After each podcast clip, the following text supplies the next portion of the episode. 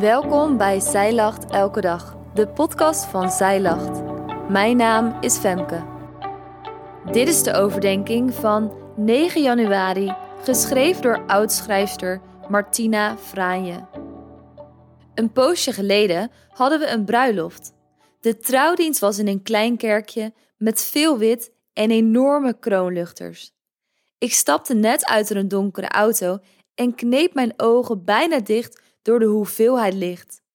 Het had voor mij op dat moment wel wat minder gemogen. Jezus wordt het licht voor de wereld genoemd. Maar wat betekent dat eigenlijk? Het eerste verhaal in de Bijbel vertelt hoe God de wereld maakte. Als eerste maakte hij het licht. Het markeert de geboorte, het begin van een leefbare wereld.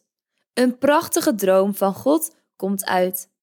Als Jezus het licht voor de wereld is, betekent zijn komst het begin van een nieuwe wereld. Een reddingsplan waar God al eeuwen mee bezig is. Hij laat deze wereld niet zoals is geworden in handen van de mensen. Hij geeft om de bomen, het water van de rivier en om de dieren.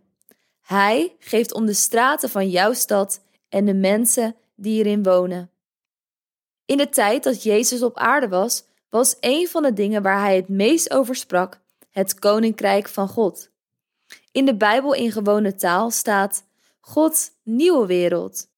Jezus kwam om te vertellen over Gods reddingplan en over de nieuwe wereld.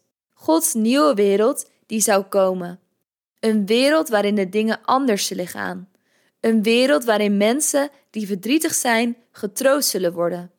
Waar recht en vrede de baas zijn in plaats van onrecht en oorlog. In deze donkere wereld kunnen we daar zo naar verlangen. Het kan zijn dat jij God niet altijd op een positieve manier hebt leren kennen en je daardoor geloven moeilijk vindt. Om God te leren kennen, moeten we naar Jezus kijken. Als Jezus is geboren, wordt er over hem gezegd dat hij het licht is en hij de weg wijst naar God. Dat staat in Lucas 2, vers 32. Of je nu al lang christen bent, of als deze overdenking je allereerste ontmoeting is met het christelijk geloof, als je God wil leren kennen, moet je naar Jezus kijken. Jezus zegt over zichzelf in Johannes 8, vers 12: Ik ben het licht voor de wereld. Wie mij volgt, loopt nooit meer in de duisternis, maar heeft licht dat leven geeft. Net zoals op de eerste dag van de wereld niet in het donker is gebleven en God licht maakte zodat leven kon zijn op de aarde, zo geeft Jezus als het licht leven aan onze mensen. In het volle licht zie je dingen die je liever voor anderen verborgen houdt. De rimpeltjes die je erbij hebt gekregen of de wallen van korte nachten. Als Gods licht in onze wereld schijnt, kan dat ook ongemakkelijk zijn of zelf beangstigend. In Gods licht komen er dingen aan het licht die misschien niet kloppen. Voor sommige van de dingen ben je zelf verantwoordelijk, maar andere dingen zijn je aangedaan en maken je kapot.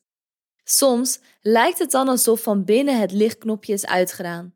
Wat heb je dan aan dat Jezus het licht voor de wereld is? Zit je dan wel te wachten op Gods licht? Het bijzondere is, is dat Jezus in de wereld kwam als God en mens. God kwam naar de wereld toe als een kindje. Hij leefde als een gewoon jongetje dat bijvoorbeeld bij jouw dochtertje in de klas had kunnen zitten of door jouw straat had kunnen lopen. God kwam zelf in onze wereld om als mens te leven. Hij heeft geslapen, gegeten en gelachen. Hij weet van liefde en genieten, maar ook van de schijnheiligheid van mensen en dat ze in je in de steek laten. Wat ik ongelooflijk vind, is dat Jezus niet cynisch is geworden. Hij is boos geweest. Hij heeft gehuild. Maar hij heeft niet gedacht: zoek het allemaal maar uit. Uit liefde wilde hij ons leven delen en de wereld en de mensen redden en vernieuwen. Jezus is het licht voor de wereld en door hem wil God de wereld redden en vernieuwen. Hij zegt tegen ons allemaal wat in Jesaja 2 vers 5 staat. Laten we wandelen in het licht van de Heer. Op 14 februari start de 40 dagen tijd. In dit leesplan, Feest van Bevrijding, volg je de Israëlieten in hun reis door de woestijn van slavernij naar vrijheid. En je ontdekt samen met de eerste volgelingen van Jezus over het leven in Gods Koninkrijk. Wil jij meer toeleven naar Pasen? Bestel dan dit 40 dagen tijd leesplan via onze webshop. Dankjewel dat jij hebt geluisterd naar de overdenking van vandaag. Wil je de overdenking nalezen? Check dan onze website. Je vindt er ook meer toffe dingen die jou helpen om de Bijbel vaker te openen, zoals boeken, Bijbels, cursussen en evenementen. Morgen ben ik weer bij je terug met een nieuwe overdenking. Tot dan!